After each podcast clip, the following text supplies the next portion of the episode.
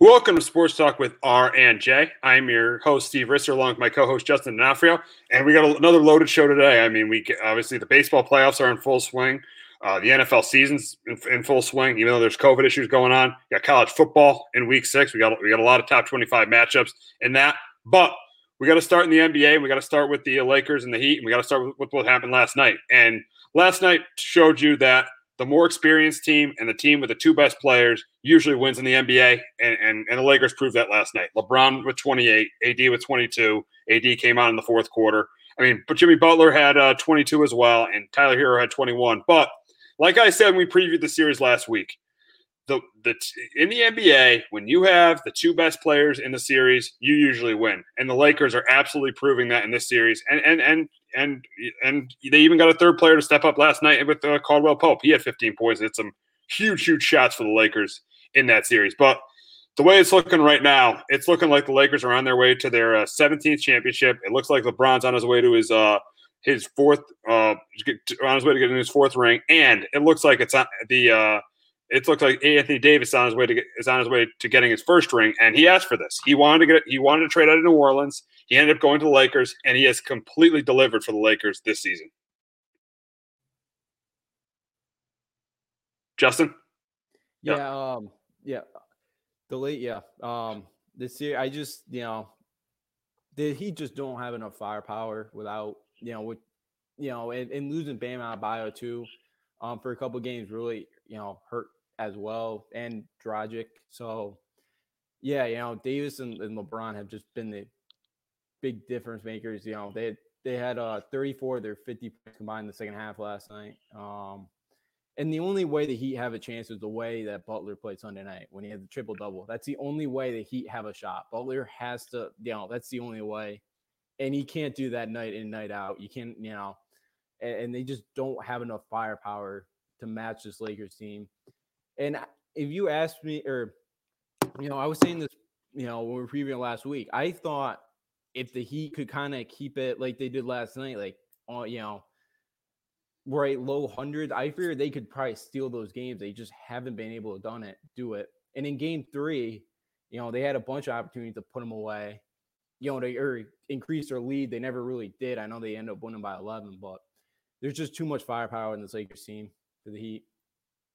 Oh, absolutely. I mean, and and, and a lot of people uh, should have seen that before the series started. I mean, as people were comparing the Heat to the 04 Pistons, I, I didn't really like that comparison. And that's just a different era of the NBA, 2004 to to uh, 2020, and and, I, and it's just showing in this series. I mean, Anthony Davis, LeBron James, th- those guys are amazing, and and and the Heat they compete. I, I give Pat Riley credit. He has a team that's out there competing but they're just not on the level of, of, the Lakers. The Lakers are just on a whole nother level eh, than pretty much pretty much anyone in the East. Maybe the Bucks, uh, if Giannis was healthy, could compete with them, but they pretty much were on another level of anyone in the East.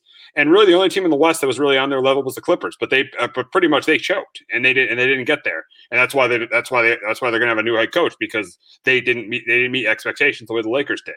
So, I mean, I think you know last night, obviously last night showed more experienced team beat, beat a Heat team that you know has potential. I mean, Jimmy, they're, they're still going to have Jimmy Butler there for a while. Uh, Bam Adebayo and Tyler Herro are just going to get better. I think the Heat in the future are definitely going to be a championship contender, and they're here to stay in the Eastern Conference. But they're just not ready. I, I, I really, I have a ton of respect for the Heat. They're the best organization in the entire league, but they're not ready to compete with an elite team yet because they just don't have elite talent. They have a, they have a great coach in Erik Spoelstra. They have probably the best executive in the game in Pat Riley, but they just don't have elite talent, and that's why they're probably going to be done on Friday night. Yeah, I'm totally with you. They, you know, they add a couple more pieces. They get another draft pick. They get some more experience, and yeah, this this team that definitely the Heat definitely have another chance to win a couple rings with this core group of guys that they have right now. But yeah, right now you're just going up against just a better team at the moment with you know LeBron and AD and they just don't have enough right now. I totally agree with you. You know, this Heat team's going to be um, uh, going to the side of the Bucks, the Raptors, the Celtics, and the Eastern Conference. For the and don't forget about the Nets either, with yeah, uh, with too, yeah, with, with Durant and Kyrie. Yeah, you know, almost forgot them. And uh, yeah, so yeah, you know, they they're right there. Need a little bit more experience, and this Lakers team just yeah, just a little bit too much for them. Yeah, and now now that we know the Lakers are probably going to win that series, uh, the, the the series, we probably have to think of like what is LeBron's place in history. If he he's probably going to win his fourth ring, you're thinking right now. I think he's pretty much cemented himself on being the second best player of all time. I mean, if you, if you look at him, ten NBA Finals, four rings. Yes, there will be the debate with Jordan. They once they when they win whenever they win the NBA Finals, this debate will happen. The debate between uh, the, the debate the debate between uh, LeBron and Jordan. This this will happen. But for me, I'm not going to start that debate. I'm just going to say for me, LeBron James is definitely the second best player because of the way he makes guys around him better uh, and, and the way he could score. He pretty much can do could do everything on on the court, and that's why I have him as the second best player of all time. And I think he is a little bit of a better player than Kobe Bryant, just because of the way that uh, that that uh, that LeBron distributes the ball. But this, but it's but to me, I don't want to get into the Kobe, you know, LeBron debate, MJ LeBron debate. I think we should just be celebrating LeBron's accomplishments and how great of a player he is and how much of a difference he makes on teams. I mean, the Lakers were, were a team that missed the playoffs six years in a row. They get LeBron and AD. Now they're gonna, they're probably going to be NBA champions. So I think we should be celebrating that. And I and I think uh, this this LeBron AD combination worked worked better than anybody could have expected. I mean, and the biggest reason why is neither one of those guys needed to be the number one guy. They didn't mind being one A and one B and it's worked and it's worked out perfectly, and that's why they're probably going to win a championship. Yeah, um, yeah. So I agree with you. I I also have Jordan one, LeBron two. I just think what Jordan did with the six rings, um, you know, and just a different era that Jordan played in. And LeBron is built like nobody else has been. Like he, you know, it would have been interesting to see LeBron play in Jordan's era to see how you know he would have done with the way he's built, but I think with Jordan, eh, he still has the six titles, so I, I still got to take Michael Jordan over LeBron.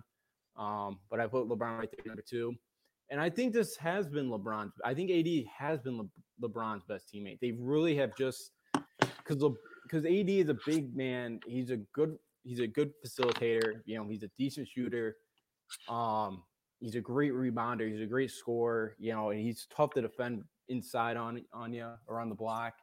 Um, so I think it really had, you know, um, because he's just so you know, and I know kind of all these big guys now they're coming up are kind of turning into like um, you know, more guards, and I, you know, and very good facilitators. But you know, AD really does it well. I feel like when he brings it up, you know, a few times he brings it up, plays point. I think he does, you know, a really good job.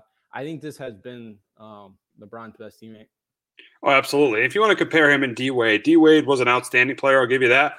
But I feel like D Wade. Uh, the thing about the difference is though is Anthony Davis could beat you from all areas of the court. D Wade could pretty much just beat you from his mid range game and his three point shooting game. Anthony Davis could beat you from everywhere on the court. That's why I would give Anthony Davis the edge over Dwyane Wade. Yeah, I definitely agree because you know, you know, um, yeah, you know, Dwyane Wade was a shooter. AD could you know shoot as well, but also just take you to the rack, day, you know, night in and night out, and it's so tough to really defend. It's tough for most defenders, you know, to be able to slow him down one on one down there. Oh, oh, absolutely. I mean, he's pretty much he's pretty much on guard. It's very difficult to guard. One of the most difficult players to guard in the NBA. The way the way he gets the way he shoots the ball inside and the way he shoots the ball from the perimeter. But now that the series is coming to an end, have you have you changed your prediction to Lakers in five? Obviously, I'm sticking with Lakers in five.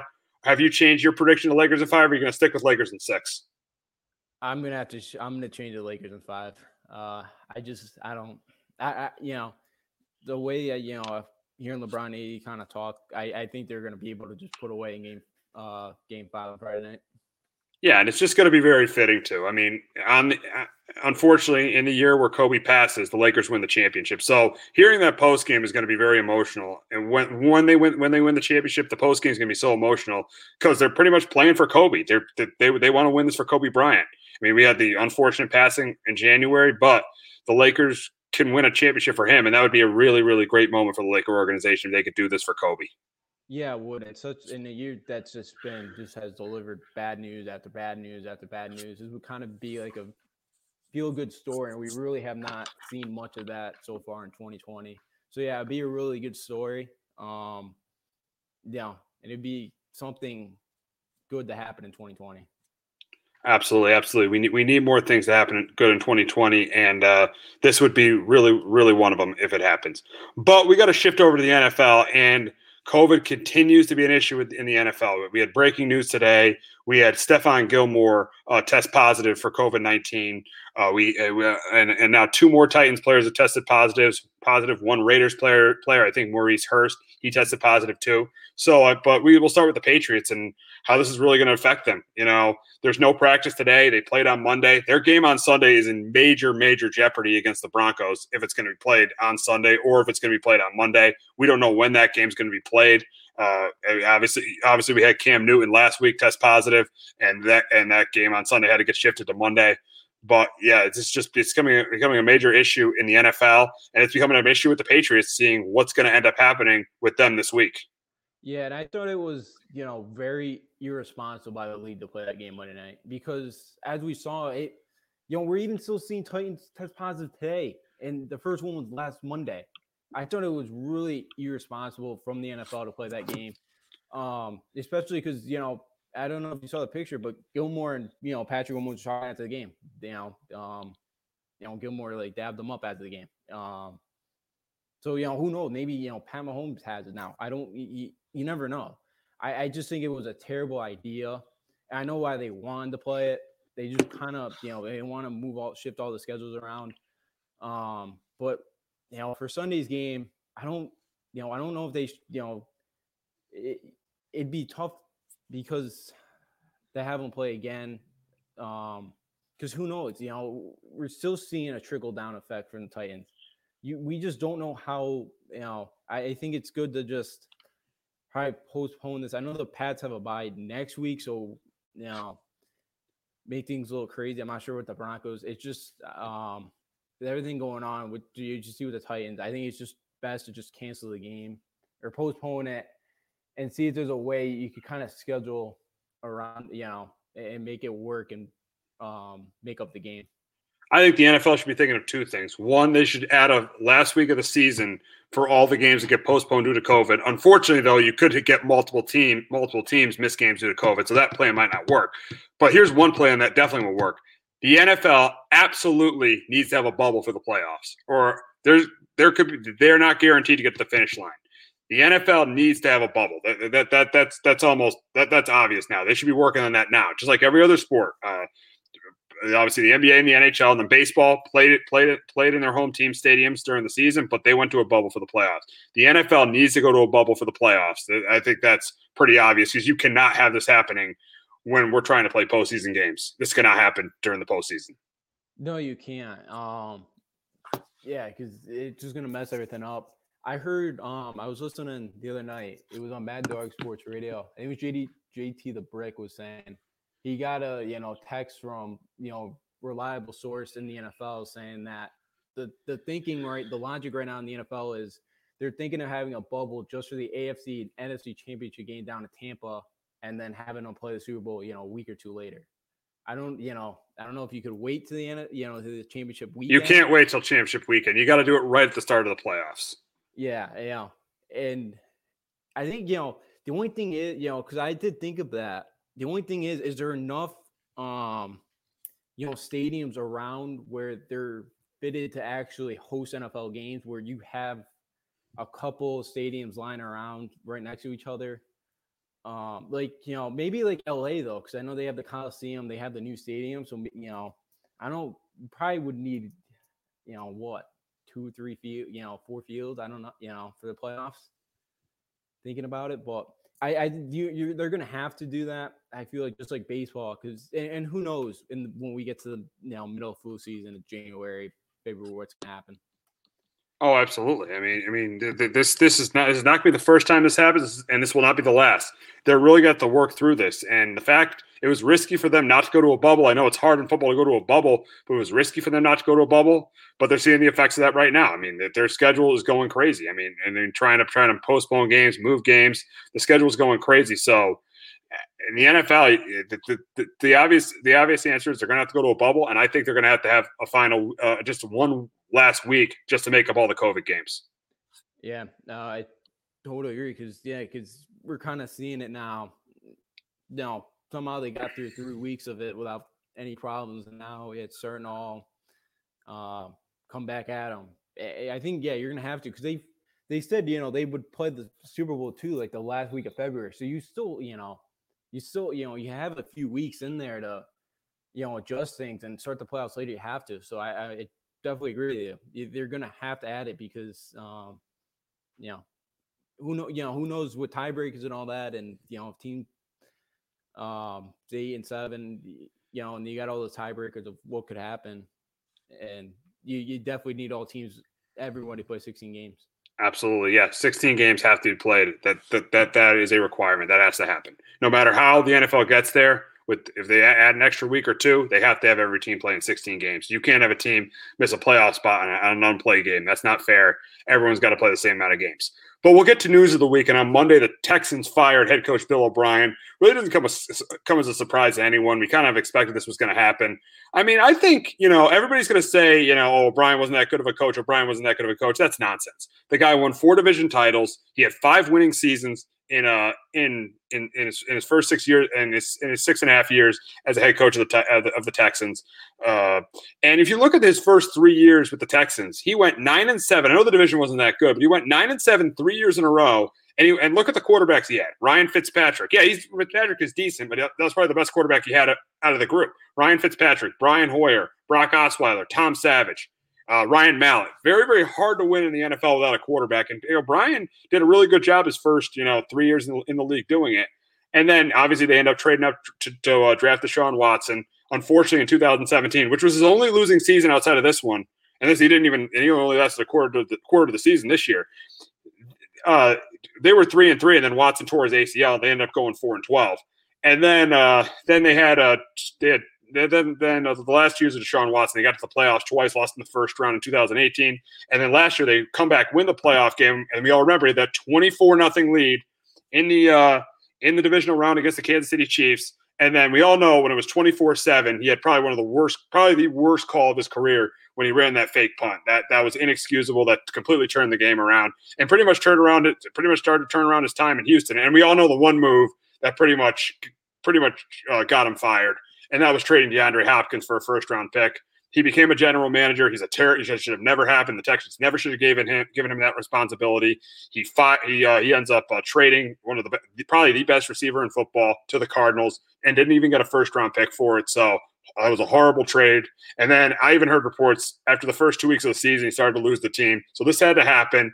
He he did he, he did he did a good job in Houston, but the move for DeAndre Hopkins and it resulted in, in, in pretty much resulted in the end of his career with the Texans. Yeah, it did, and you know, and they traded their first and second pick, you know, for this year, last year to Miami, and you know, and then yeah, then not getting one back to trading DeAndre Hopkins was you know a mistake, and in in a league too where it's passing now, you know, it's like you need your top weapon to be successful. You know, you need a guy like Hopkins. Um, to help out, you know, in the passing game. He's one of the best wide receivers in the game, you know, and he's also kind of in, I know, I always wanted to ask you, so I always forgot, what did you think of Penn State? Because he was a big part of turning that. Place oh, he, he, he, did a great he did a great job at Penn State. If you should have seen, I mean, the talent really outside of Allen Robinson. I mean, he he's the reason Matt McGloin got to the NFL. A lot of the talent at Penn State at that time, as you know, with the sanctions and people were up, were, were getting out of Penn State we're we're, going, we're, we're wanting to get out of Penn State. He he did an excellent job. I mean, eight and four his first year, seven and five his second year. He did an outstanding job at Penn State, and that was a big reason why he got the head coaching job with the Houston Texans. So I, I loved him at Penn State. I thought I I wish I actually I honestly think if he stayed in, in, in Franklin, if he stayed at Penn State, I think they might have gotten to the college football playoff, especially in 2017. I mean, I like Franklin, but I, I, in terms of an on uh, on the field head coach, in-game head coach, he's definitely a better in-game head coach than James Franklin. So I loved him at Penn State. Yeah, yeah, yeah. I, I, I yeah, totally agree. Because yeah, you know, he was a huge part of getting Penn State kind of back to where they're supposed to be. I, they probably, you know, probably had a very good shot at 17 if he was still there.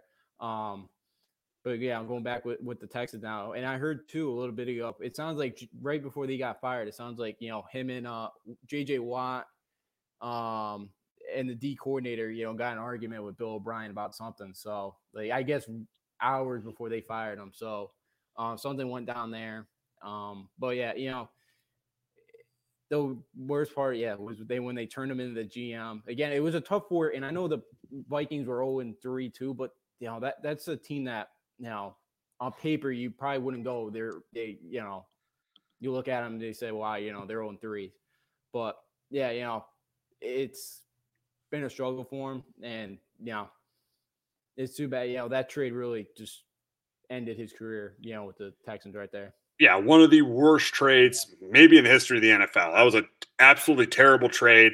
It resulted in him losing the locker room, and they're just too much control he had being the GM he had too much too many responsibilities, the GM, and then he even became the play caller last week. And I think that was the final mm-hmm. straw when he, you know, he took over the play calling duties away from his offensive coordinator. I think that was the final straw with management, and they, and they finally ended up getting rid of him. Yeah, yeah, because I think you know, because Romeo Crennel, I know now is the intern, but you know, he's a pretty good OC, and I think you know that. You mean DC? Oh yeah, DC. I thought he was the OC. Uh, my bad. Um, yeah, you know, again, that just yeah, that um, you know, I and I think he probably knew the pressure was on, and he you know knew that this was probably his last straw and wanted probably try to do so much. It just didn't work out. Yeah, uh, yeah. I mean, it, it, it, he had a good. He was good there, but he wore out his welcome, and and that and that's been and that was proven at the start of the season. I mean, the schedule gave him no favor, but he wore out his welcome. Now Romeo Crennel takes over to be the interim head coach. And we'll see if Deshaun Watson can get his mind back on track now that, yes, there's not a quote unquote new head coach, but now that Bill O'Brien's gone, that he can start picking it up now. Yeah. Um, know, hopefully, you know, so because, you know, there's still, they got, they got some weapons. You got Deshaun Watson and, I know too right now they have like the highest payroll in the league at the moment too. You know, they, they got pieces and you know, obviously losing Hopkins was a big blow, but yeah, you know, in that division too, I know the Colts are playing better, but I don't think they have much of a shot. But yeah, you know, this team that could kind of maybe get to six or seven, you know, six to ten, seven to nine, and try to salvage something. Yeah, we'll see what ends up happening there. But we got to get to our game picks, and uh, we'll start this week with the Thursday night game between the uh, Buccaneers and the Bears. We got Tom Brady against Nick Foles, a rematch of Super Bowl Fifty Two uh, tomorrow night. So that should be that should be interesting. But for for the game, I think that the Bucks defense uh, contains this this Bears offense. I think the Bucks defense. Yeah, they had a rough week last week. Justin Herbert uh, threw all over them. I think they have a bounce back week this week. The Bucks defense. and they get pressure on Nick Foles. I think they stop David Montgomery in the run game. I think, and I think on offense, the Buccaneers, even though they have some injuries, uh, Fournette will be out. Fournette might be out. Evans might be out, and Godwin might be out. So they might have some. They might have some injuries. I think, but but I do think Brady's been is still at this point at 43 years old. He's a top five quarterback. He'll be able to manage this game. He'll be able to do enough with what he has. And I got the Bucks beating the Bears 23 to 10 tomorrow night. Yeah, I get the Bucks 27 to 13. Um Foles really struggled last week. It seems like, you know, um they're often really struggling against the Colts. Bucks got played, you know, that fumble at the end of the half there to Chargers, bad play calling. It's pretty much turned that game around. Tampa's all banged up offensively, as you mentioned, but I, I still think with their defense, I think they caused a couple turnovers. Brady, great, great manager. Um, they'll do enough to get the win on the road, in Chicago. Going from uh, going from uh, Brady's team now to his former team in the Patriots, and we really don't know the status of this game yet because of what because of obviously COVID. But we'll pick what we think is going to happen right now as the Broncos travel to uh, New England to face the Patriots for me, I think in this game, I, I have, I don't know if Cam Newton's going to play. I'm, but I, if he does play, I think they're going to be able to move the ball in this Broncos defense. I think they'll have a pretty good game. I think the Patriots obviously will be able to run the ball. They'll be able to run the ball well all year. And on defense, I think they're they're able to you know shut down, uh, uh contain Gordon and Lindsay. And I don't know who's going to play quarterback for the Broncos either. Is it going to be a is it going to be Brett Rypien or is it going to be a Drew Lock? Uh, I saw Brett Rypien play last week yes, he won the game, but he was he wasn't great. He, should have had four interceptions. He had three interceptions during the game that all led to Jets points, and he also should have thrown a fourth, but Pierre Desir, who's absolutely terrible, missed the ball in that end, and Jerry Jeudy ended up scoring a touchdown. So I, I think that for this game, if uh, I, I, don't think Lock's going to play, but I think Cam's going to play. If they end up playing the game when they're scheduled to play the game, but if they play the game when they're scheduled to play the game, I got the Patriots beating the Broncos 27 13. Yeah, if, if Cam plays, I have the Pats winning this one 24 to uh you know 17. You know, without Gilmore, you know, it's gonna make it a little bit tougher, especially if July plays. If Cam does not go, I think the Broncos win this game 20 to 10 as, as you saw Brian Hoyer. Oh my God. Um, for a guy. Oh, he was he league, was terrible. He is bad. For a guy who's been in the league so long, oh. how do you stare down your receivers every time you? And how do you take a sack right before the half? He's how do you do that? he thought there's a timeout left. Oh my That's god, bad. he was he was horrible. But I did the Pats defense definitely impressed me in that game. Their defense, oh, yes, I didn't think the defense was going to be as good as last year, but their defense definitely impressed me in that football game. Oh, it did. You know, and, you know, um, that was the only reason they were in that game. You know, they they gave their offense every chance they had to help them win that game. Um, you know, to slow down Mahomes like they did. You know, I think that was the third time too they held Mahomes without a touchdown in the first half. And they they're the only team that's been able to do that. Um, but yeah, I, I love the way the defense played. Now it's kind of just the offense. Um, Damien Harris, I love the way he ran. You know, of course, Michel got banged up again after he had such a great game against Las Vegas a few weeks ago. But if Cam plays, I think they definitely win this game. If not, and it's Hoyer Stidham, um, I'm going with the Broncos. But if, if we did not sign Cam, oh my God, I, oh, this offense would be you guys, you guys would be a bottom five offense in, in, the league if you didn't sign Cam Newton. That that I mean, you're you you would win probably maybe at best six or maybe because you have Belichick probably 6 mm-hmm. games because, because our offense is terrible. We don't we obviously we don't have Belichick, so we'd probably win like uh, two or three games. But you guys would probably win six games at best if you didn't sign Cam Newton. Yeah, I, I, I totally agree because the way that defense played, I think are you know again it would be tough to ask your defense to play like that for 16 games, but you know the way Bill coaches and um I, I think we would have been able to steal a couple of games. We got an NFC East matchup in Dallas as my Giants, who are 0 4, head down to Dallas to face the 1 3 Dallas Cowboys. These are two teams that are really, really struggling right now. Uh, the Cowboys' defense might, is probably one of the worst in football. The Giants' offense is the worst in football. So something's got to give on Sunday. But but what I th- but I think that the uh, Cowboys in this game, their offense has been playing really well. Even though the Giants defense has been playing better, this is an offensive league. I think I think this will be the one game where Ezekiel Elliott has a big game and goes for over 100 yards. And a reason for that is if you've seen you've seen some of the games during the year for the Cowboys, they've been playing from behind a lot. Like the game against the Falcons, they were playing from behind. The game against the Browns, they were playing from behind. That won't that won't be the case in this game. So that's why I think Ezekiel Elliott has a big game on the ground. I think Dak gets the ball to CeeDee Lamb and Amari Cooper. I think the Cowboys definitely get in the 30s in this game. Yes, I know the Giants defense has played well, but I think the Cowboys get into the 30s. And for the Giants, I think this is going to be their best game offensively. Obviously, they're playing a terrible defense in the Cowboys, but I think this is going to be their best game offensively. I think they're going to be able to run the ball with Devonta Freeman and Wayne Gallman, and, and so they'll be able to get they'll probably get they'll probably be able to get a good running game going. I think Jones will be able to get the ball to Slayton and Ingram and Tate. I think they put up over 20 points in this game. But ultimately, at the end of the day, I'm going with the team with the better quarterback and the more talented team. And I got the Cowboys beating the Giants 34 to 24 Sunday afternoon in Dallas. Yeah, I get Dallas 34 24. I think you guys are going to fight hard. I think you guys are going to be in it, you know, pretty much the whole game. Um, because of the way Dallas defense has been. Um, you know, something there, you know, that I, you know, the big kind of takeaway for me from the Giants too last week was 0 for 4 in the red zone. That just cannot happen and expect to win a football game. And you have, hard. yeah, and you have Jones having that one turnover every game, which needs yeah. to stop.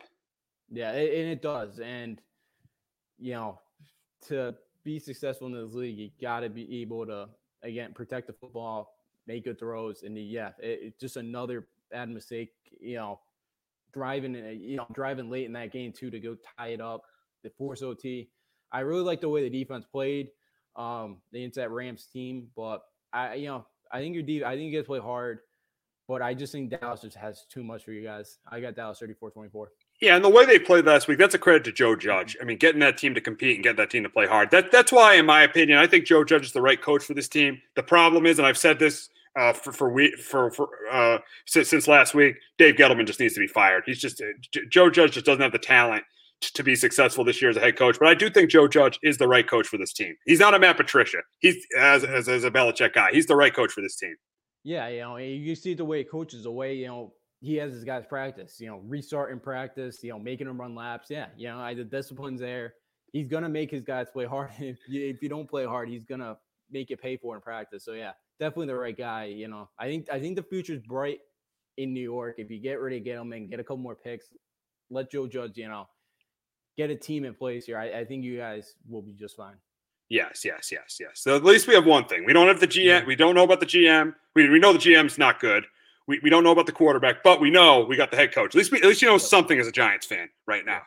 But we got an AFC West matchup in Kansas City as the two and two Raiders head to Kansas City to face the undefeated Kansas City Chiefs. And in this game, I think Kansas City has a bounce back week offensively. I think they get the run game going with Clyde Edwards Helaire. I think Mahomes throws for at least three touchdown passes against this Raiders defense. It's defense. And I think defensively, I don't know if Chris Jones is going to play. So that's why I think uh, uh, uh, Josh Jacobs will have, a, will have a good game on the ground. I think Derek Carr makes some plays, but he's not going to make enough plays. And that's why I got Kansas City winning 34 to 20 over the Chiefs. Oh, no, man, Kansas City winning 34 20 over the Raiders. Sorry about that. Yeah, I got the Chiefs 34 to 21 over Las Vegas. I think, you know, I know I Vegas line still pretty banged up right now. Um, is not happy that it seems not his defense hasn't forced many turnovers. Um, Carr had a couple turnovers last week that hurt them, but again, I think KC after last week um, against the Pats, I think you're yeah they're going to be able to put up some points against this Raiders defense, and I think you know Raiders keep it close to a half, and I think that's when KC kind of pulls away. Yeah, to, to, yeah, I, I, agree with you there. It should be a it should be a good game for a little while, but then I think KC pulls away in the second half. But we got a game in Washington where the Rams are traveling uh, uh, to the to the East Coast to, to play a one o'clock game for the third time in four weeks as they as they go as as they go play the Washington football team this week. And, I, and the Washington football team made a move at quarterback. Dwayne Haskins has been benched. Kyle Allen is in, and Kyle Allen, as you know, was in Carolina the last couple years with uh, Ron Rivera and offensive coordinator Scott Turner, so he knows the offense. But for this game, I think this is a close, competitive game. I think the Rams, the Rams last week, I saw them play. The Rams really didn't impress me that much last week, to be honest, especially offensively. I mean, because if they can't get a run game going, Jared Goff is not the same quarterback. He's not as good of a quarterback if he can't get the run game going. And I think that might be the same this week. I think the Rams struggle a little bit to get the run game going. I think the Redskins put some pressure on Jared Goff. But at the end of the day, because Kyle Allen is playing and he might have a turnover here and there, I think the Rams, just like last week, win a squeaker. And I got the Rams beating the Washington football team 21 16. I get pretty close to same score. Yeah, I got 21 17 Rams. It's pretty harsh that this is already a third trip to the East Coast already. I think, you know, NFL not doing it too many favors. So I think it's going to be pretty sluggish start here for the Rams, but they should find a way. I Chase Young is still questionable. I think if they can kind of get him back and really slow down that run game of the Rams, they have a really, really good chance. Um, you know, with with Allen at quarterback, he knows the offense. He's um he had a couple good games that we saw last year, but again, I don't I don't know if they have enough weapons, and I like the way the Rams defense has played. Um, I just think Rams have a little bit too much, and they should get the win on the road. We got an AFC North matchup in Baltimore as the one, two, and one Bengals head to Baltimore to face the three and one Ravens, and I think I think this game is a game that is made to order for the Ravens. I think they, I know it's a division game, so it could be competitive, but I think one of these games a year is, is going to be a blowout, and I think this will be the game that's the blowout. I think that uh, that Mark Ingram, J.K. Dobbins, Gus Edwards do it on the ground. Lamar playing from ahead. That's how that's how he likes to play us. Like that's how the Ravens like to play. I think they control the clock, and I think on defense the Ravens get pressure on Joe Burrow. I think I think this is a really tough defense for Joe Burrow to play against. He's played really well, but I think this is the best defense Burrow is going to go up against. So I got the Ravens winning by three scores. I got the Ravens beating the Bengals 27-10. I got the Ravens winning this one 31-17. I think, yeah, this would be Burrow's toughest test since he's entered the NFL. I really like the way Joe Mixon ran the ball last week. I think it made things a lot easier. Uh, but again, I, he will not have that success this week against the Ravens. Um, and I think the Ravens will be do do whatever they want. Control clock. Um, they're gonna get tons of pressure on Burrow. Burrow. Um, yeah, this, this is gonna, you know, again, we're gonna find out a lot about Joe Burrow because this is gonna be his best defense he's faced all year. We got the Battle of the Keystone State on Sunday as the Eagles head west to face the Steelers at Heinz Field in Pittsburgh. And I think this is going to be an interesting game. I think on the defensive side of the ball, though, the Steelers are going to get pressure on Carson Wentz and force Wentz, force Wentz to have a turnover. Wentz is good for one turnover a game this year, and I think that will happen in this game. I think the, the Steelers will shut down the run game of uh, of uh, Miles Sanders, and I think that Big Ben will make some make some plays, and I think Big Ben is going to make I know, I know the Eagles will get pressure on. I know the Eagles will stop the run game, but I think Big Ben will make some more plays than uh, Carson Wentz and make less mistakes than Carson Wentz, and that's going to be the difference in this game. Is I have the Steelers going to four and zero, beating the Eagles 24-17. Yeah, I got Pitt 24-14 at home, coming off the bye. Know, unexpected bye. Um, you know, they're they're averaging five sacks a game right now. I think they're they're going to probably get about five or six sacks, sacks against this Eagles um, team. Philly finally forced the turnovers. I know he was against Nick Mullens, but hey, you know, again, kind of uh, a little bit, you know, confidence boost for this defense that um, finally forcing some turnovers. Again, got to build off this first win, but going to Pitt's a tough task, and I really like the way this team's playing because they don't really need Big Ben to put up 30 points. Um, with this defense, they don't have to, and Steelers should be able to get enough to get the win. We got the Cardinals heading all the way to MetLife Stadium on Sunday to face the Jets. This is actually their second second uh, game they're playing the Eastern Time Zone uh, in a row. I, I don't know. I don't know if they've stayed over. I think they flew there and flew back. But it's not going to matter because they're playing an absolutely horrendous football team with an absolutely horrendous head coach that I don't even know how he kept his job hmm. uh, after Thursday's game. I mean, he should have absolutely been fired. It's just a disgrace the way the Jets are playing. If you watch them play Thursday night, it's just disgraceful. Gregg Williams with all those personal foul penalties, the defense is out of control. There's no discipline.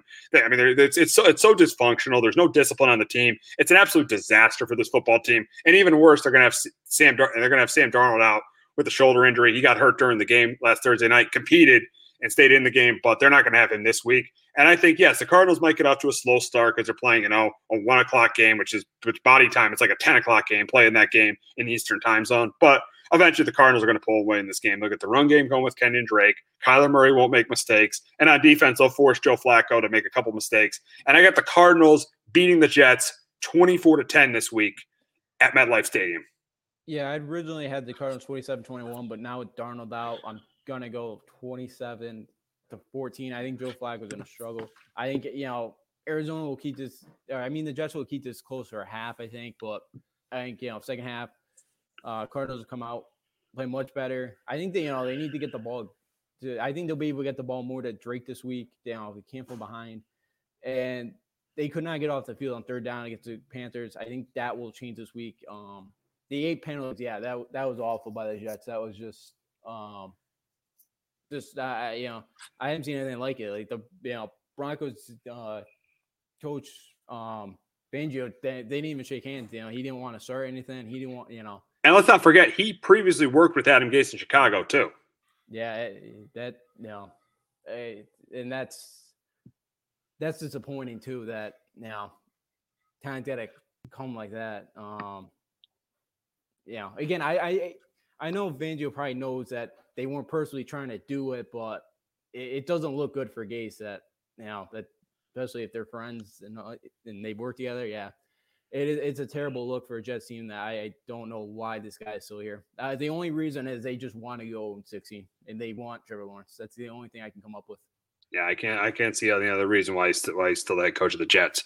But we got an AFC South matchup in Houston as the Jaguars head to Houston to face the Texans. And I think this is going to be a fun game. Yes, the first game of Romeo uh, Romeo Crennel will be the will be the head coach of the Texans. Uh, I think this is going to be a fun game. I think that James Robinson will have a big game on the ground for the Jags. I think that Deshaun Watson has a big day through the air for the Texans. And I think this, this is a back and forth shootout. I think both these teams go back and forth because these defenses are not very good. Neither defense is very good. Quarterbacks, Deshaun Watson obviously, obviously is a really good quarterback despite the record, and Gardner Minshew is a better quarterback than people think. So I think this, is, this game goes uh, back and forth. But at the end of the day, I got Houston beating the Jaguars 31 27. I get Texans finally getting uh, their first one of the year, 28 to 23. I think the Jags will settle for field goal, a couple field goals, not be able to punch it in. I think will be the difference. James, yeah, James Robinson should have a huge year. And for the Texans, if they do not win this game, their next two games before the bye is at Tennessee and hosting Green Bay. They could be. Oh my God! Wow! Wow! Wow! So this is, I think, you know, must win just for morale reasons. I think they'll be able to pull it out. Um, it won't be easy, but I think Texas will find a way to get the one. We got an NFC South matchup in Atlanta as the uh, Panthers travel up to Atlanta to face the uh, Falcons. And uh, right now, I don't another another coach. I don't. I can't understand why still has a job. Why still has a job is Dan Quinn. I think you know they competed Monday night, but they still lost thirty to sixteen to, to the Packers. But in this game, I think the Panthers the, the, the run game with Mike Davis and Boniface, that's that's kind that's kind of you know helped replace a little bit of the production of Christian McCaffrey, and I think they have success doing that in this game. I think that Bridgewater gets the ball to Robbie Anderson and DJ Moore, and the Panthers are a better team, than, and the Panthers are a better team than we thought. Matt Rhule has done a really good job so far there. Matt Rhule definitely took the right job in the offseason taking that Panther job. I think he's happy he took the Panther job instead of taking the Giants job or, or even the Redskins or even the Cowboys. I think he took the right job. This was probably one of the best jobs to have, taking the Panthers job. Uh, I think, and I think in this game, the Panthers, you know, they run the ball well. Bridgewater has a good game, and then on defense, I think they're able to, you know, limit the run game of Todd Gurley, get some pressure on Matt Ryan, even though he'll make some plays. And I think the Panthers win a close one. I think they upset him. I got the Panthers upsetting the Falcons, 27-24, and the Falcons going to 0 and 5. Yeah, I got the Panthers 30 to 27. I um I'm really impressed with the way the teams play, and especially the secondary. You know, they, they're only giving up 229 yards a game in the secondary with how young they are, uh, I think Phil Snow's D coordinator is coming and doing a great job. Um, again, building with such a young defense. I've really like the way they played. Um, again, this week's going to be tough playing a Falcons team, but um, it, yeah, this is another one. Dan Quinn. I don't know why he's still here, and they'll they'll definitely put up some points. The Falcons, but they just can't stop anybody. I see Teddy having a pretty good game. Mike Davis the run game. They've been using the pass game as well. I, I think Carolina's offense is going to be rolling this week. We got a match of two undefeated teams in Tennessee, but as we know, with all the COVID uh, cases with the Titans, there there is a good chance that this game may not even happen this week. So we'll, we'll see what ends up happening there. But we'll pick it like it's going to happen. And and uh, for the Bills, I think you know in this game they continue to play, continue to uh, Josh Allen continues to be, be the top ten quarterback that he's been this year. Josh Allen has played great. He gets the ball to Stefon Diggs. I think Devin Singletary is a good day in the run game, and even for the Titans, I think they execute their offense too. AJ Brown's probably coming back. I think Derrick Henry runs the ball well. I think Tannehill gets the ball to to to, uh, to AJ Brown, but I think at the end of the day, it's going to come down to the Bills defense having to make a play against Ryan Tannehill, and I think they do it. And if everything goes well, and and then and there's and, and we don't know we don't know if everything's going to go well this week. If everything goes well this week and they play on Sunday, I got the Bills beating the Titans 28-24. Yeah, I got the Bills winning this 24-21. I actually just saw a picture too. I guess there's a bunch of Tennessee Titans working out a local high school this week. So, um, or last week it was. Um, that could kind of be problematic here. Um, you know, so it'll be interesting what kind of happens there kind of, you know, again, it's been a such a weird schedule for the Titans. I think it's going to be a slow start, but I think you know Tam will make some plays. Henry's going to run the ball well.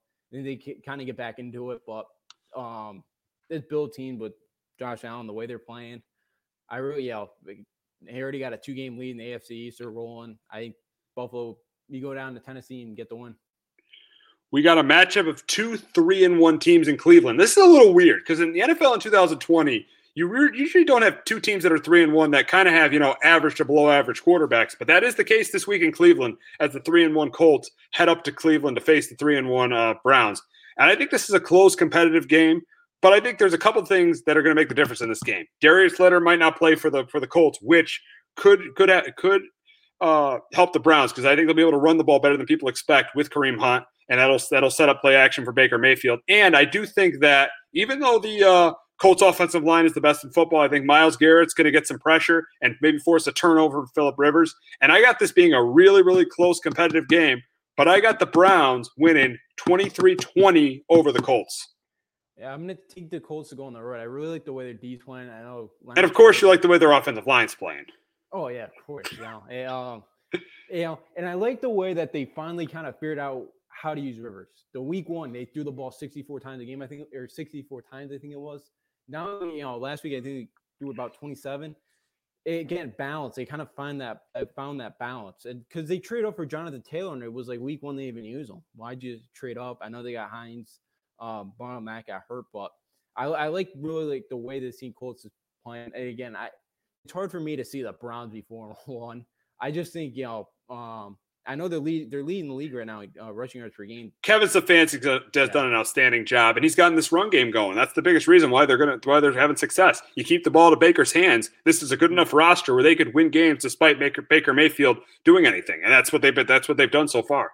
Yeah, because it was weird last year. Yeah, you you you signed Hunt and Chubb, but it's like you still wanted to throw the ball forty five. No, I think what Kitchens wanted to do is he wanted to prove that Baker Mayfield was a really good player. But but now Kevin Stefanski is is is uh working to Baker Mayfield's strengths: play action, have have the run game going, uh, passing the ball off the run. I think Kevin Stefanski Kevin Stefanski has done an outstanding job. You know, you know, figuring out what Baker Mayfield's strengths are and making the football team better instead of just Freddie Kitchen just wanting to try to make Baker Mayfield look like a superstar. Yeah, no, that, that is a very good point, and it, it's worked. You know, he again they put up 49 points in Dallas, and I like the way that he used Landry and Odell kind of with the trick plays. I, you know, kind of get them involved that way too. Outstanding job, outstanding job last week with the way they used those two guys. Yeah, keep keep doing it. I know you can't really run the same thing week in week out because teams are going to get on that, but um, again, keep it interesting, and that's what the Browns did. But I think the Colts will be going on the road. I like the way they're playing. I think you know both teams are playing well. I think the Colts will do enough. I think they force Baker to make a mistake or two, and Colts will find a way to win. We got a matchup in San Francisco as the Dolphins travel out to San Francisco to face the 49ers. And for the uh, for the Niners, I think they control this game on the ground. I think they run the ball with whoever they have run whoever they have in there. If it's a Jeff Wilson, if it's a Jerick McKinnon, it's Kyle Shanahan. Anybody could run the ball mm-hmm. in Kyle Shanahan's offense. So I think they run the ball well. There's a good chance they'll get Garoppolo back this week. So I think he'll be able to get the ball to George Kittle. I think get another big week out of George Kittle. And on the Dolphin side, I think that the Niners get pressure on Fitzpatrick. I think he forces a turnover or two. And this will probably be the last game that Ryan Fitzpatrick starts. Yes, he wasn't terrible last week, but he wasn't great. But This will probably be the last game he starts for the Dolphins. I think Tua starts next week, and I got the Niners beat the Dolphins twenty-eight to thirteen. I got Miami Cubic close. I think it's gonna be twenty to twenty-three. I think with all the Niners injuries right now, you you like you like taking the uh, these ex Belichick coaches to keep it close. I do. I know. I, I you know, yeah, you know, but it, only Flores and um and uh Joe Judge so far. Not, yeah, no, not not Patricia. I, I will. Oh yeah, oh yeah, yeah. Stop. Yeah, Patricia's a disaster. I mean, that, that'll be something we talk about next week. He should be. He should have been fired after last year. oh yeah, um, he, has been awful in those uh, comments the other day. Hopefully, we'll talk about next week. But I, I, you know, I see the Dolphins being able to keep this thing interesting, just with all the injuries the Niners have defensively. Um, they just lost somebody. I can't remember the name the other day. Now going on IR, so I think Miami's going to be able to score some points. Um, it didn't really. The Niners still had 417 yards of offense last week, but they turned to you know Mullens had three interceptions. I think you know Miami's gonna have trouble stopping them, but I think they'll put up some points to keep it interesting. Yeah, we'll we'll see there. Yeah, the Niners have a lot of injuries, but I just feel like you know the way you know the, I, I don't see Kyle Shanahan losing t- uh, two games in a row, especially it's two teams that aren't that good. So I, I that's why I got the Niners winning the game, and I got them winning it by double digits. But we got to get to the Sunday night game, and the Vikings head to Seattle to face the Seahawks. And I think this one's a pretty easy one. I think that, you know, Russell Wilson, the Vikings defense has struggled all year. I think they get the run game going with Chris Carson. I think Russell Wilson throws for at least three touchdown passes. He has another big day. And for the Vikings, I think they move the ball. I think that, I think, I think, uh, yeah, Seattle's really good against the run. We don't know if, uh, Jamal Adams is going to play or not. But I think I think the Vikings move the ball in, in through the air with uh, with with Adam Thielen and Justin Jefferson. I think Kirk Cousin puts up a lot of stats, but he's not going to be able to keep up to with Russell Wilson, and that's why I got the Seahawks winning on Sunday night, 31-20 over the Vikings. Yeah, I think but yeah, Seattle right now at home Sunday night. Um, they'll be get the 135-27. I got them. You know, I think yeah, they're they're going to be able to put up some points. Um, again, I think if they can somehow get the run game going, I think if you can keep it out of Russell Wilson's hands, you have a good shot of winning this game.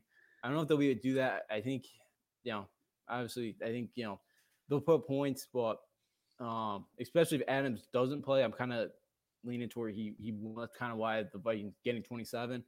Um, but I think, you know, um, this Seattle offense has been really good. I think, you know, um, Greg Olsen's, I think, has been a nice piece. I know a few weeks, couple catches. I know he had the dreadful pick six uh, against New England week two, but uh, this Seattle team, if they could kind of figure out defensively, you know, um, the secondary, I think this is such a dangerous team. They already are, but you, you kind of get that defense going.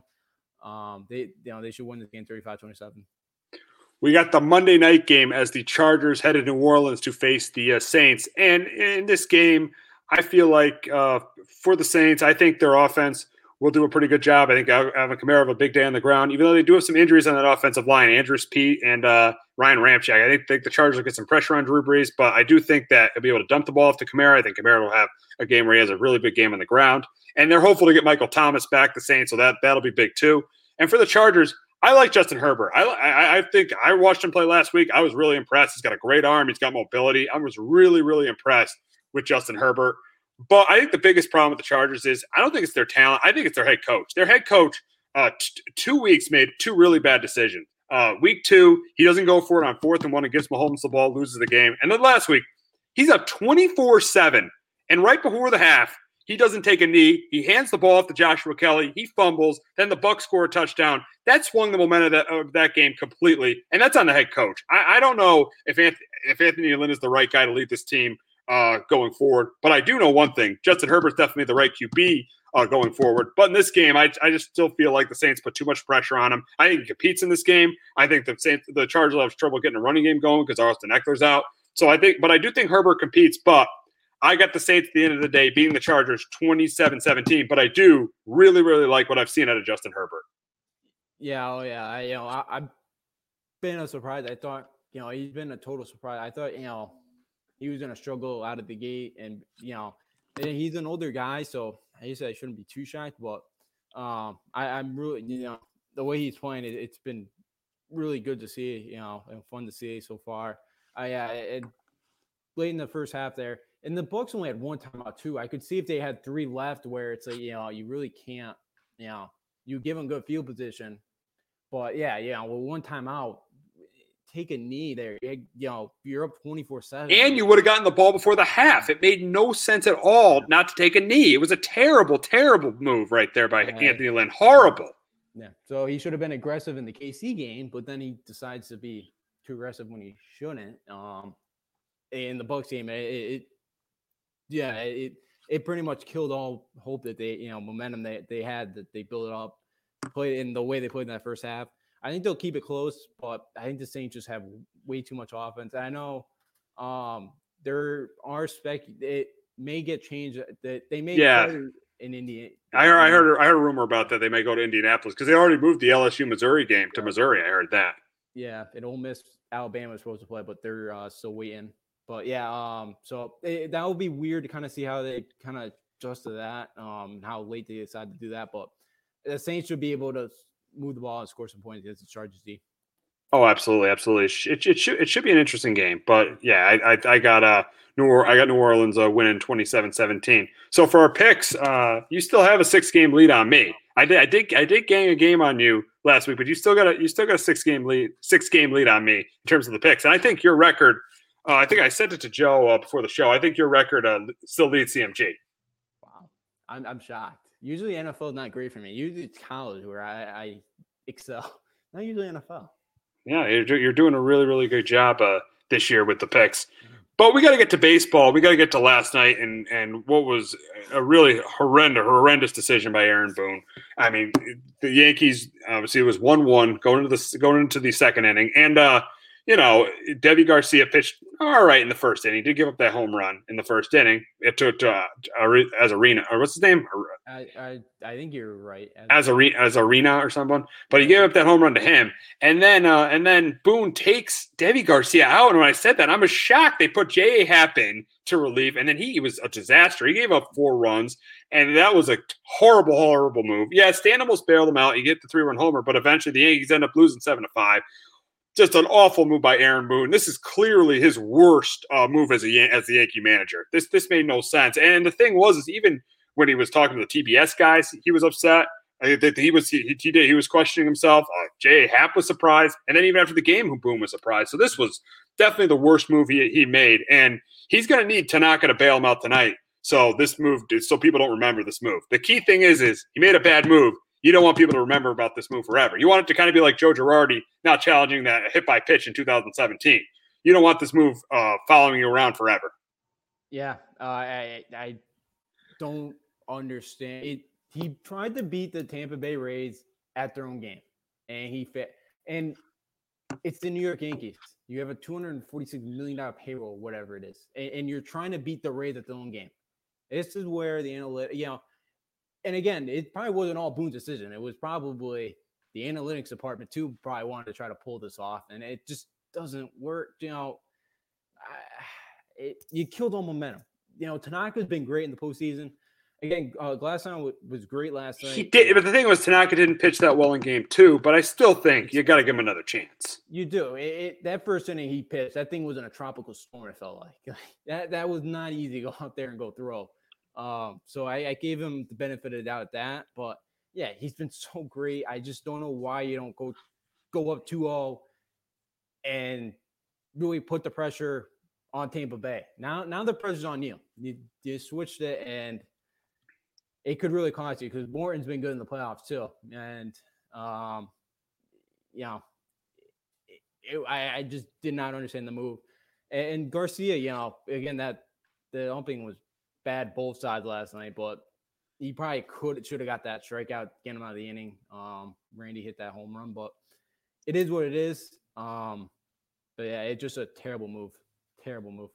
Yeah, I mean, it, and, and uh, the series tied one-one. I mean, we could have been up 2-0, but you know, you have to look at the positive. They just won one. The Yankees have still have a really, really good chance to win this series with with Tanaka tonight. The only issue now is is who's going to pitch Game Four because it probably was going to be J.A. Happ, but now that you used him in relief, he probably can't pitch that game. It's going to have to now be Jordan Montgomery. Yeah, yeah. The problem right now is Montgomery. Um, I could maybe you know, depending on how it goes tonight, go three, four innings, see how he does the first time around the lineup, and then you know go from there if you can go second time around, do it. If not, would you bring Garcia back? You know, give him another inning or two, see what happens. Would be would be you know interesting decision. I wouldn't mind it depending on what the score is and and all that. But yeah, you know, you you put yourself kind of you know not elimination game, yeah, but again, you could have really took control of the series with a win last night. Um, but in Montgomery's, you know, it's been very up and down. He's had some de- decent performances, but then other nights he gets rocked. And this Rays Rays lineups, you know, again they don't have too many big name guys out there, but they're dangerous. Very dangerous. Very dangerous. Yeah. Very very dangerous. They, they are, and they you know, other thing you know I took away from this game last night was the the lineup felt like the playoffs years of the past where there was a ton of swing and misses. They had 18 strikeouts. I think it was tied a record. Here, here's my thing with the strikeouts, though. This is this is Major League Baseball in 2020. If you strike out and there's nobody on base, is it really what, what big of a difference is striking out with no one on base than just ground out uh, uh, and ground out to first base? Is there really any difference between the two things? There isn't. Yes, if you strike out with runners in scoring position, yeah, that's yes, that's a difference. If you strike out with no one on, is there really a difference? Is that really a difference than any other out? I kind of think with baseball in these days, you want guys to have those uppercut swings because that's that, that, that would help them eventually get home get home runs. So I, I don't put much into the strikeouts. I um you know oh uh, you're trying to defend the old school game. Yeah, I'm gonna say this. You never know what's gonna happen when the ball is put in play. You, you know the yeah, but come on, come on. In, in, the major leagues, usually if you, hit, put the ball in play and the guy can make the routine play, they usually they usually get the guy out. Okay, do, but it's not 100% guaranteed. It's like 98% guaranteed. Okay. There's still, you know, they, there's still that little chance. And again, it starts a rally and you get one guy on after an error. You know, I mean, guys get kind of, you know, all right, here we go. Let, let's, let's, let's make them pay for this. I can't, you know, I, I'd rather have you put a ball in play, even though I could never do that as a little leaguer. I could not put a ball in play. Choke um, up on um, the bat, like they always tell you, choke up on the bat. You know, shorten your swing. Yeah, I, I, I listen. I, I get it as an eight or eight or nine hitter to shorten your swing and choke up on the bat. But do you ever want Aaron Judge and Giancarlo Stanton, you know, choking up on that bat? No way. You want them swinging for the fences. That's how the game is played now. I don't want to hear these old school, you know, baseball purists tell us, oh, the Yankees had 18 strikeouts. That's why they lost the game. No, it's because Aaron Boone made a terrible decision. The 18 strikeouts had nothing to do with it. Come on now yeah, again, I you know there there were some spots where it's like just put the ball in play. Don't just again just swing for the fences and put the ball. And the ball is carrying too. It's like you, know for a Judge or Stanton. It's Joe, Joe listen, yes, I get it. Strikeouts are the worst things in big situations, but with no one on, it's no different than a pop up. Exactly. It's no different than a pop up, but I, I, think for a ground out or for a ground ball, I, there's a chance there's uh, for an error. There's a chance you beat it out with like a Gardner. Um, I again, I you know because I like the approach the first three games too. Well, again, Glasnow and the Rays bullpen had great great strikeout stuff. You know, I, you know um they were they were great last night. But I like the approach they had the first three games. There was not a ton of swing and misses. They were not chasing a bunch. And it kind of just felt like last night. It just felt like the last few years of, of seeing them in the playoffs. It's just a lot of swing and misses from last night. I, I you know, to me, I kind of, you know, I thought, you know, that was kind of out of the bag with the last three games. Yeah, Joe. but Joe made another point. Catcher could drop the third strike and overthrow to first base, and you can be on second after a strikeout. Yeah, so yeah, so so you know, it, it, it you, you, as we as we said, you, you, strikeouts are terrible with guys on base, but yeah, when there's no one on base, it's not. And nowadays, it's not that unproductive of an out as, as it used to be. So yes, but we want to get let's get to the positive of the offenses, and I think the offense has been really good. And the one guy I'll admit, I've been on Giancarlo Stanton for his lack of pro, postseason production, but he's been outstanding. I mean, I mean, four homers in the postseason, three in the last two games, had two home runs last night he's just locked in. He's the Yankee. He's, he's the guy right now who you, who no pitcher wants to face in the Yankee lineup. Who who would have ever thought we'd say that? You know, going into the season in the postseason, but he's the one guy you don't want to face in the in that Yankee lineup right now. No, you no, you don't. And he's had good success at Petco Park. You know, remember the home run derby 2016. Um, I know he said he was from Southern Cal, so I think you know his parents are. here. He's got some family here. Um, again, he just you know this is and this has been the Giancarlo Stanton I we've been waiting for for three years, and we're finally starting to see it. I don't know why the Rays are still throwing this guy fastballs.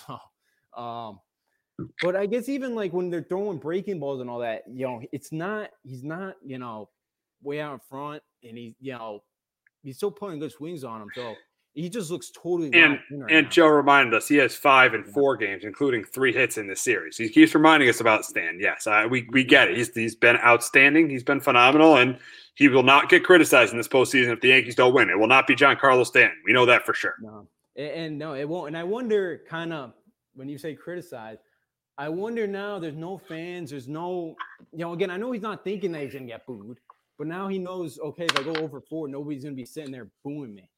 Like I know he's not thinking about it, but I think maybe he's just more relaxed right now with no fans in the stands. Oh, absolutely. I, I think he def- you know that could definitely be something going on right now. But um, for him to kind of be the MVP right now, it's kind of in, in the playoffs so far, it's been a surprise. You know, you would thought it would be like a Judge or, or Torres, or know, even a Luke Voit who hasn't been yeah, in the postseason. Yeah, you know, and, and yeah, he's just that second home run was just I, I've never seen a ball hit like you know I've never seen a ball get smashed like that. The, Like he did that second one. That was an absolute moonshot. Oh, absolutely, Abs- absolutely. And the rest of the lineup is I mean, really, really. Uh, people say Judge isn't hitting, but he's had two home runs. LeMahieu's hit. Uh, Hicks has hit. Uh, Torres hit really well in, in, in, the series against Cleveland. Uh, really, outside of Gary Sanchez, pretty much and yes, Voit has struggled too. But outside of Gary Sanchez, everyone is hitting this lineup. I mean, yeah. and, and, that, and that's another thing is Higashioka. How about that home run the other night too? That Higashioka had. He's got to pitch every single time Gerrit Cole pitches. He has got to be behind the plate. Yeah, he does because it's it's must win when Gerrit Cole is on the mound. But you know, I'll say Gary did have a nice game too, though in Cleveland. You know, I, I he, he I thought you know he had a couple nice bats. He had the home run. Um, you know, he had a couple hits that that game two. I thought he played well game two. Last night, yeah, he struggled, but yeah, he goes. Higashioka's got to be behind plate every time Gerrit Cole's out there. It's it, especially now in October. It's must win time with uh Gerrit Cole on the mound, and you need Higashioka behind there. Absolutely. The way Sanchez is hitting, the way Higashioka's been hit, hitting, and the way Cole pitches when Higashioka catches, there's no question that Higashioka should be the catcher when Gerrit Cole pitches. But let's let's let's move on to tonight and uh big one, big one. Tanaka against Charlie Morton. And I, I, I, you know what? I hope this morale of what happened with with the with the manager yesterday. Tanaka pitches a good game and stops all that because Tanaka's the stopper. He has got to have a big, big, big, big game t- tonight. He's got to pitch well. If he pitches well tonight and the Yankees win, all this stuff about what happened last night is over with. So that's why this start is so important for him. And personally, I think he's going to come up big. I've seen Tanaka when the Yankees were down uh, 0-2 in, the, in that series against Cleveland. He pitched a great game, and the Yankees won that game. He can be the stopper, and I feel like tonight he's going to be the stopper. And I think, and I think personally, I think the Yankees win. Yeah, I'll take the Yankees in a very low scoring one. Um, Weird, you're going to pick the Yankees in a low scoring game. They, they, they have been playing low scoring games recently. They haven't, but again, I think Morton's been good. I just think Tanaka be a bit better than Morton. I think you can go a little bit deeper than Morton in this game. Um, and I, I don't think there's gonna be too much runs tonight put up. And yeah, you know, Tanaka's been great in the postseason. You know, again, I know he said it before his last regular season start. You know, this could be my last game with the New York Yankees. So I feel like he's kind of got that too in the back of his head and wants to go out on top. And um, again, this guy never nervous in, in the toughest moments. So I, I think Tanaka is going to get it done tonight, and he's going to bail bail out Aaron uh, Aaron Boone. Yeah, I mean, too bad it's not going to be at the stadium, but I do feel like Tanaka's uh, bailing Aaron Boone out tonight. Yeah, I definitely agree. Yeah, it, w- it would have been great to have the the stadium too tonight. Would have given him a bit of an, you know, been a nice edge to have. But yeah, I think Tanaka will be able to get done. I think you know they can get a couple runs off of Morton would be enough, and you know put the pressure back on the Rays.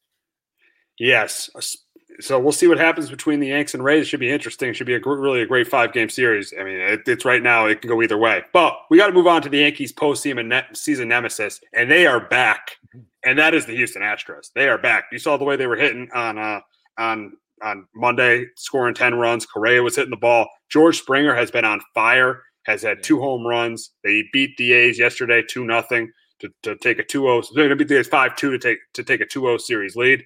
And it just looks like the Astros have found their swagger. They've found, you know, they've got their confidence back. They, I mean, yes, without the, the pitching, that still concerns me, the starting pitching. And if they face the Yankees or Rays in the next round, that starting pitching is going to be a big reason why they don't get to the World Series. But the way they're hitting the ball right now, they got their swagger back. And we know the Astros, yes, throw the cheating stuff out, out of the way. Yes, they cheated, but throw that out of the way. This Astro team is back. Yeah, un- unfortunately, they they were back. Um, George Springer yesterday was his 10th mm. straight game at Dodger Stadium with at least one RBI. He loves hitting that park, and he, I think he's tied six now all time with the most postseason home runs. He is 17 now. So um, George Springer's been a absolute monster. Um, Correa starting to get it going, and you know, um, they yeah they they just kind of have that you know that their voice you know they they got all momentum right now. The A's are four and eight since 2012 in the ALDS. They've really struggled. Um, they're you know, I I know Greinke got scratched because his arm's sore. So it's uh, Jose um Urquidy, I think it's pronounced. Who can even name a pitcher in the rotation outside of Greinke now? Now that Verlander's gone, now that Cole's gone. Yes, we can name McCullers, but mm-hmm. really outside of that, who can name a pitch, pitcher in that rotation now?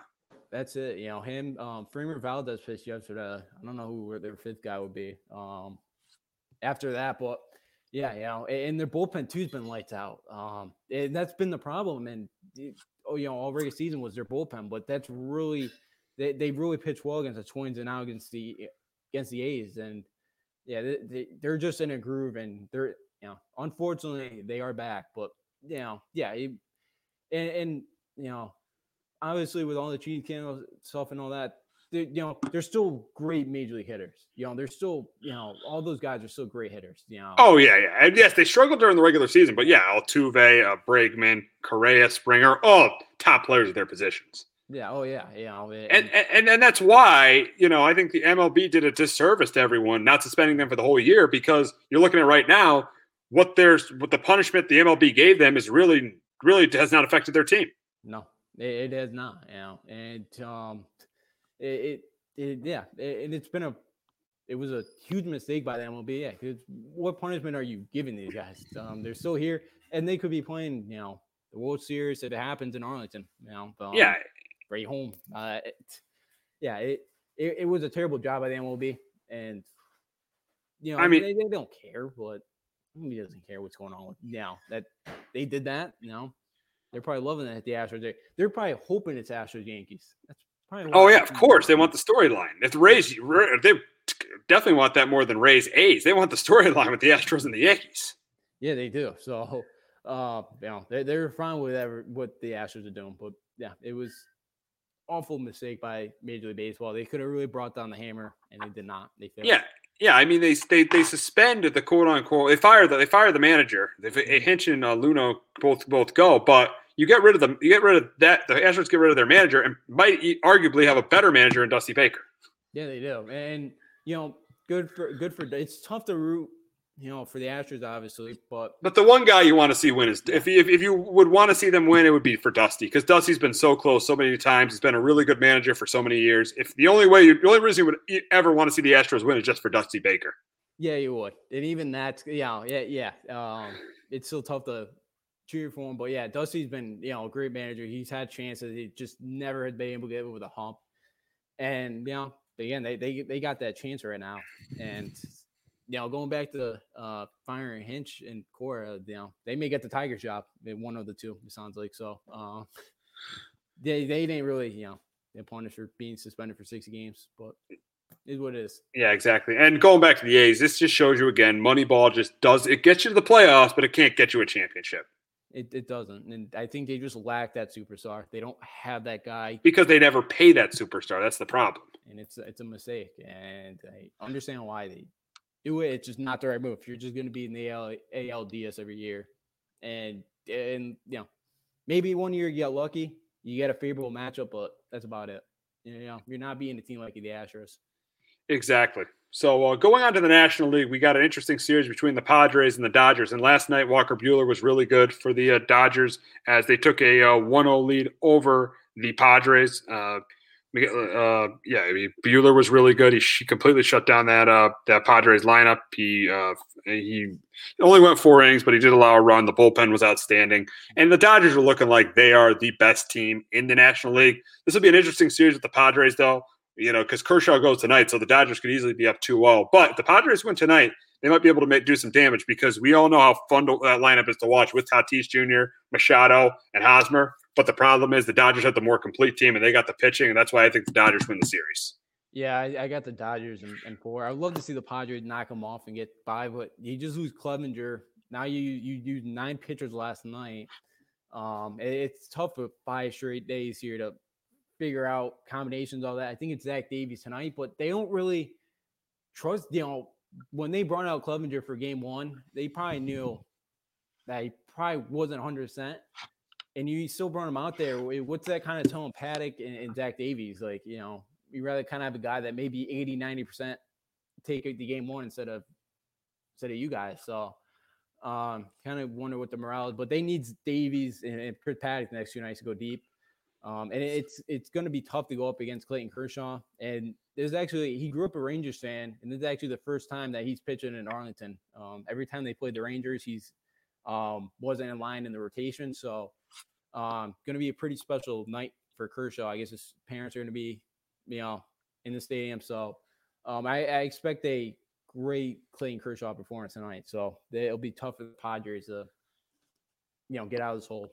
Yeah, that, that, would be nice to see. It would be nice to see Kershaw pitch tonight, and I hope the series goes more than three games because this is an interesting series with the with the Padres lineup. I, I really like watching the Padres lineup. So I know I think, the Dodgers are going to win, but I hope it goes four or five games. Yeah, hopefully the Padres can steal one or two and can get to a game five because I think it helps baseball with how exciting this, this young, you know, the, this this lineup. You know, you got one of the most exciting guys with Fernando Tatis, and yeah, it, it would be good for baseball to kind of showcase these guys. You know, hopefully get them the, hopefully get build a you know get a series going. Yeah, they can go four or five games. Absolutely, absolutely, absolutely. So we get the last series, and that's the uh, Braves and the Marlins. And the Marlins got off to a good start. They were up four one in the third inning yesterday, but one, but right after uh, Acuna got hit, uh, that game completely turned around. You got the huge home run by Travis d'Arnaud, the former Met. That it's a home run for the Braves. That should that Mets fans are not happy about that at all. So, uh, but yeah, d'Arnaud gets the big hit. The thing with d'Arnaud is he couldn't do anything with the Mets, but once he's left the Mets, he's been really good. Uh, so the Braves end up winning the game nine to five, take a 1-0 lead in the series against the Marlins. Here's the interesting thing, though. I think the Marlins have the pitching in this series, but the problem is the Braves have a much better offense, and that's why I think the Braves are definitely winning the series. Yeah, I got Braves in four. I think the big the big swing was when Acuna got hit, and because you know you got a four one lead off of Max Fried, and you're looking good, and it kind of all met, and the Braves really woke up after that. Now it would you know that's the fifth time the Marlins have hit him in the last three years. But the Braves have hit Brian Anderson six times and Miguel Rojas five times. So um, some of their top guys have been you know punked up both sides. They're up one nothing right now. I think Anderson in the fourth. Anderson already has six strikeouts too. So um, he's been mowing down the Marlins hitters so far. But yeah, the Marlins need this one, and it really stung yesterday that they could not, you know, up four one. You got Max Fried out of that game, and you were not able to capitalize off of it. That was huge. That now uh, that's a huge, huge loss. Yeah, I mean, up 4 1 against the Rays. I was feeling good about the Marlins a little bit there. Then once Acuna got hit, he kind of charged them out a little bit. That woke the Braves up, and the Braves were able to to, to end up they end up breaking that game open and winning nine five. Yeah, and it, yeah, it definitely did. And you know, I know Manning said that they just wanted to kind of they can't leave a pitch out on the outside half. They're just trying to establish inside corner with them. It, it you know, he said just miss. Who knows? Um, because you you know you kind of have to establish the inside corner. You know, with Acuna, um, Acuna. Yeah, we saw he took that um, pitch on the outside corner. You know, opposite field, and that was a no doubter. You know that was that was impressive. So, um, yeah, I just think this this Braves lineup just has too much for the Miami Marlins. Absolutely, absolutely. So now we're going on to go, go on going to go on to college football. We're going to start with a matchup in College Station as the number four Florida Gators travel to uh, College Station to face the uh, Texas A&M Aggies, and, and Florida coming off uh, two straight wins against uh, against Ole. They beat Ole Miss week one. Who they beat week two? South Carolina. South Carolina week two, uh, and uh, Texas A&M beat Vanderbilt week one and lost to Alabama last week. We got Kellen Mond against Kyle Trask, and for this game, I, am going to go with the better quarterback. I think Kyle Trask is played better than Kellen Mond. I think that uh, Kyle Pitts is the best tight end in the country, and he's going to prove that this week. And I think Kellen Mond has struggled a little bit so far for Texas A&M, and I and I got Florida winning this. I got them winning it by double digits this week over Texas A&M. I got Florida going on the road 31-27.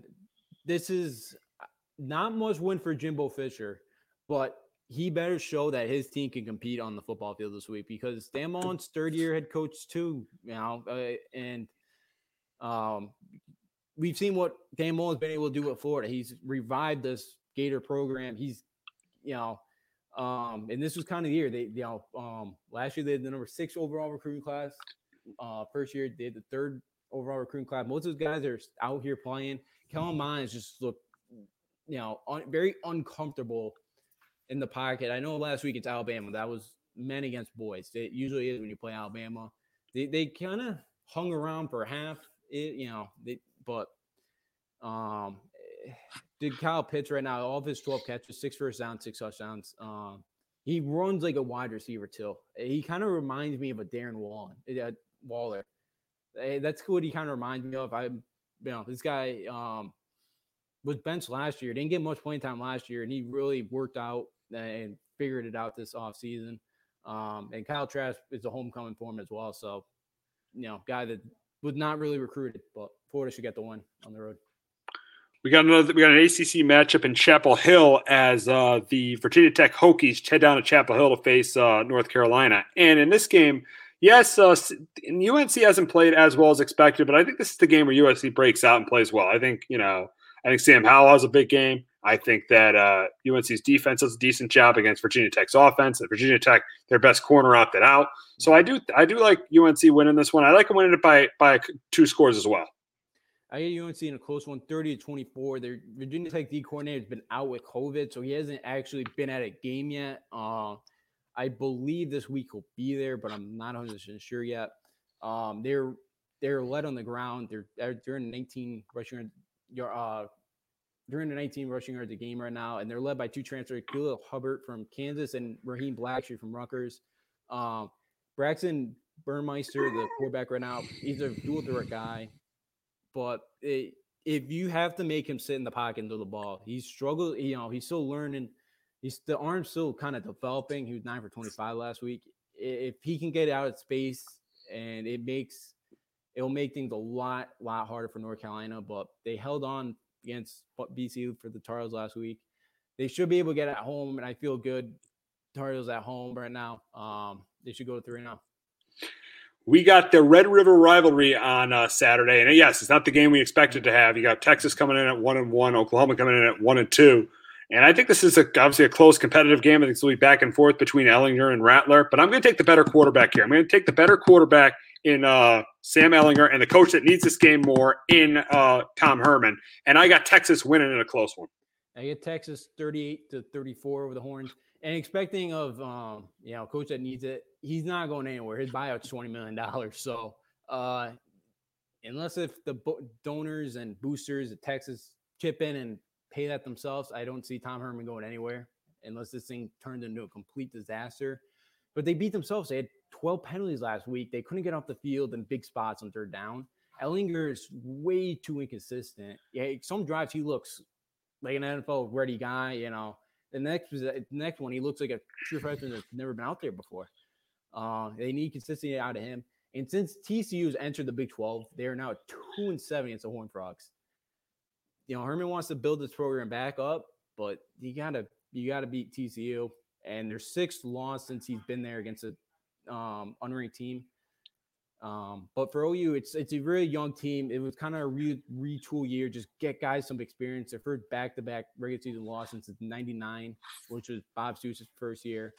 The defense is struggling, especially on the ground. I think Texas will be able to pull it out. Um, you know, it, it, I think Texas is going to come out, pull this game out got an SEC matchup in Athens as Tennessee travels to Athens to face Georgia, and I think this is going to be a this is going to be a game where Georgia, just like they did against uh, against uh, Auburn, win the game with their run game and their defense. And that's what I think they're going to do against Tennessee. I think they're going to be able to run the football, play good defense, and I got them winning by two scores and remaining undefeated. Yeah, I get Georgia 24 to 14, and I think this could be really interesting early as uh, Georgia heads to Tuscaloosa next Saturday night. So that may be in the back of their minds a bit. Um, but Tennessee's got some of the best offensive line in the country. Trey Smith, Caden Mays, actually the Georgia transfer um, that got uh, waiver to play. Tennessee, you know, offensive line has played really well, and it's and it's helped out this rushing tackle of Ty Ty Chandler and Eric Gray and Jarrett Guarantano has really has improved because of it. Um, hasn't made too many mistakes. Just being a game manager, and it's really helped him as there's been a lot of question marks about him. This should be a fun game in the trenches, but um, I really just like, the way you like it. Yep, yeah. Um, I was wishing Georgia Auburn was a little bit closer last week, but um, but obviously we saw Georgia's defensive line, and that was that was impressive. Um, to beat up a SEC team like that, an Auburn team, and Stetson Bennett looked ten times better than Bo Nix. Um, he had pocket awareness uh, every time. He was not rattled. He sat back there, let play develop. I, w- I was impressed. And he, again, I know Bo Nix is under stress pretty much every play, but I, I, I like I like Stetson Bennett. He'll make enough plays to get the win. We got the big game in Clemson as Miami heads uh, to Clemson to face the, the, the, Tigers this week, and I think this is going to be such a fun, interesting game to watch because you got two, you got Trevor Lawrence, the consensus number one pick, against D'Eriq King, who's played really well for the Canes this year. I think D'Eriq King has has a good game. I think he's uh, on the ground and in the air, but I think Trevor Lawrence has a better game. And I think the biggest difference in this game is Miami's defensive end who opted out because that's going to be the guy who would have gotten pressure on Trevor Lawrence, Lawrence and kept this game a little closer. I think this is a fun game to watch. I think this game is going to be up and down, a lot of points. But I got Clemson staying undefeated and winning 45 35. I get Clemson winning this one 41 to 24. I don't think it to be that close. I think the way you have to beat Clemson is with big plays. You cannot drive down the field playing and play, you know, drive it and drive out um, against Clemson's defense and against Brent Venables D. He'll make adjustments. We saw that last year, kind of the college football playoffs. I know J.K. Dobbins got hurt, but really after that, they didn't. You know, Ohio State had a lot of trouble kind of moving that ball. You know, second quarter in the in the second half, they they struggled most of the game. You know, they had their opportunities, but I just think you need big plays, and I don't think that Miami they have that D'Eriq King. I just don't think that they have the wide receivers to do it. Their top guys, um, tight tight end Brevin Jordan. Um, he's got 15 catches on the air. Um, that's kind of their big playmaker. I think you know they'll have success early, but I think Venable is going to make enough adjustments, and he's going to shut this um, Miami team down. And you know, for for the Canes on defense, they're need Quincy Roche to, to get to um, Trevor Lawrence. again pressure. They didn't look great in the first half. Clemson. They let Virginia hang around, um, but they just have so many weapons, and I just think it's gonna be tough to slow them down. I think Miami's really gonna struggle. And my we've seen Miami in big games when everyone kind of thinks they're back. They, they've kind of they haven't been able to answer the bell, and I think it's gonna be the same thing Saturday night. Yeah, it should be interesting. Should be a really good Saturday of college football with all the uh, ranked teams going up against each other. But we got to talk a little bit of hockey, and just because we're Ranger fans, and uh, and it was the NHL draft was last night, and the Rangers had the number one pick, and they drafted is this this right? Help me out here. Alexis Lafreniere is that his name? Yep. Yeah. They drafted him with the number one overall pick. I don't know much about him. I hear he's really good. Is he going to live up to the hype for the Rangers, in your opinion, Justin? I think so. What I what I've heard, eh, you know, um, I, think he will. Um, with Kakko Kakko on that line and uh, Adrian Panarin um, I, I, think he will. Um, every all the reports, he's a guy plays hard, great goal scorer. Um, again, he's excited. You know, I don't know if you saw a picture, but his, they had him all up in Times Square last night. Um, you know, you know, it, it's exciting around New York, and um, I, I think he's the guy that's going to help this team take the next step now and get out of this rebuild mode. Again, obviously coming to New York, it's going to be tough the Phillies shoot. it's going to be tough to come to New York with, with, the media and all this, but I, I think this is the guy that's you know that has the confidence to do it, and I think he'll be able to do it. You know, everything I've heard, he's going to be a really, really um, good player. I heard uh, the comparison is Steven Stamkos, and if he can turn out to be Steven Stamkos, I think every Ranger will take that. Oh, as a Rangers fan, I'd love to have him turn out to be Steven Stamkos. Yeah, yeah. So, uh, it, you know, hopefully it all worked out, and I, I think he's going to be a really, really fun player to watch, and uh, can't wait to see him out there. So we're going to wrap the show talking a little WNBA because we have a local connection here. And last night, the uh, Seattle Storm beat the Las Vegas Aces to win the M- WNBA championship. They beat the uh, they, they, Breanna Stewart, former UK, obviously everyone knows former UConn uh, forward, uh, leads Seattle to uh, her to their second WNBA title in three years. Uh, so she's got two WNBA championships along with her four NCAA championships. Uh, also, we had everybody knows Sue Bird. Sue Bird was on the team as well and uh, the, the, this is I think this is her fourth championship being with the Seattle Storm. So she's been there for forever. She's been with the Storm forever. And then lastly, Morgan Tuck, who played with Breanna Stewart on those national championship teams, she was on the Seattle Storm too. So we had a local connection. The Storm winning the championship over the Aces, over uh, A'ja, uh, I think uh, A'ja Wilson and the Aces, winning that game 92 to uh, 59 to win their fourth WNBA championship, second in three years. You check any of this out, Justin, last night? Um, I watched a few minutes of it. Um, by the time I turned it on, it, it was already a blowout. But um, and I did get to see a few minutes just because I, you know, Breanna Stewart was so fun to watch at UConn, and obviously Sue Bird been around forever. Um, when does Breanna Stewart ever lose? Never, never, never, never, never, never. No, I, you can't even think because last because the year before because in uh, 2000 I think 2019 last year she was out the tornado she was out so like so yeah, when did she ever lose that? Ever not win the championship? It's like every year Breanna Stewart wins the championship. Yeah, I know. Uh, yeah, great look, but uh, you know she's an unbelievable player. You know she she's been such a great player at stores and, and now at Seattle. You know, so we shouldn't be too surprised. But um, you know, the few you know minutes I've watched of each game, you know, they they just totally dominated, and, and you know it, it kind of looks kind of reminds me of the old UConn team, just absolutely dominating everybody. Oh yeah, I mean, and I think I think we probably have to say Deanna, Breanna Stewart might be one of the greatest, probably the maybe the greatest women's basketball player ever. I mean, she's right up there with Taurasi and Maya Moore, right, right up there. I think she might be the greatest player ever right now. Oh, yeah, yeah, she she's definitely making her case, and again, she's only been in the league for a few years now, so uh, it, it's pretty scary for the rest of the league. She's still pretty young. I think she will definitely make a case and definitely um, have a say for that one. you know she uh, hangs them up. Oh, oh, absolutely, absolutely, absolutely. So let's going to wrap it up this week on Sports Talk with R and J. For Justin D'Onofrio, I'm Steve Risser. We'll be back next week talking about the baseball playoffs and Week Six of the NFL season. Have a great Columbus Day weekend, everybody.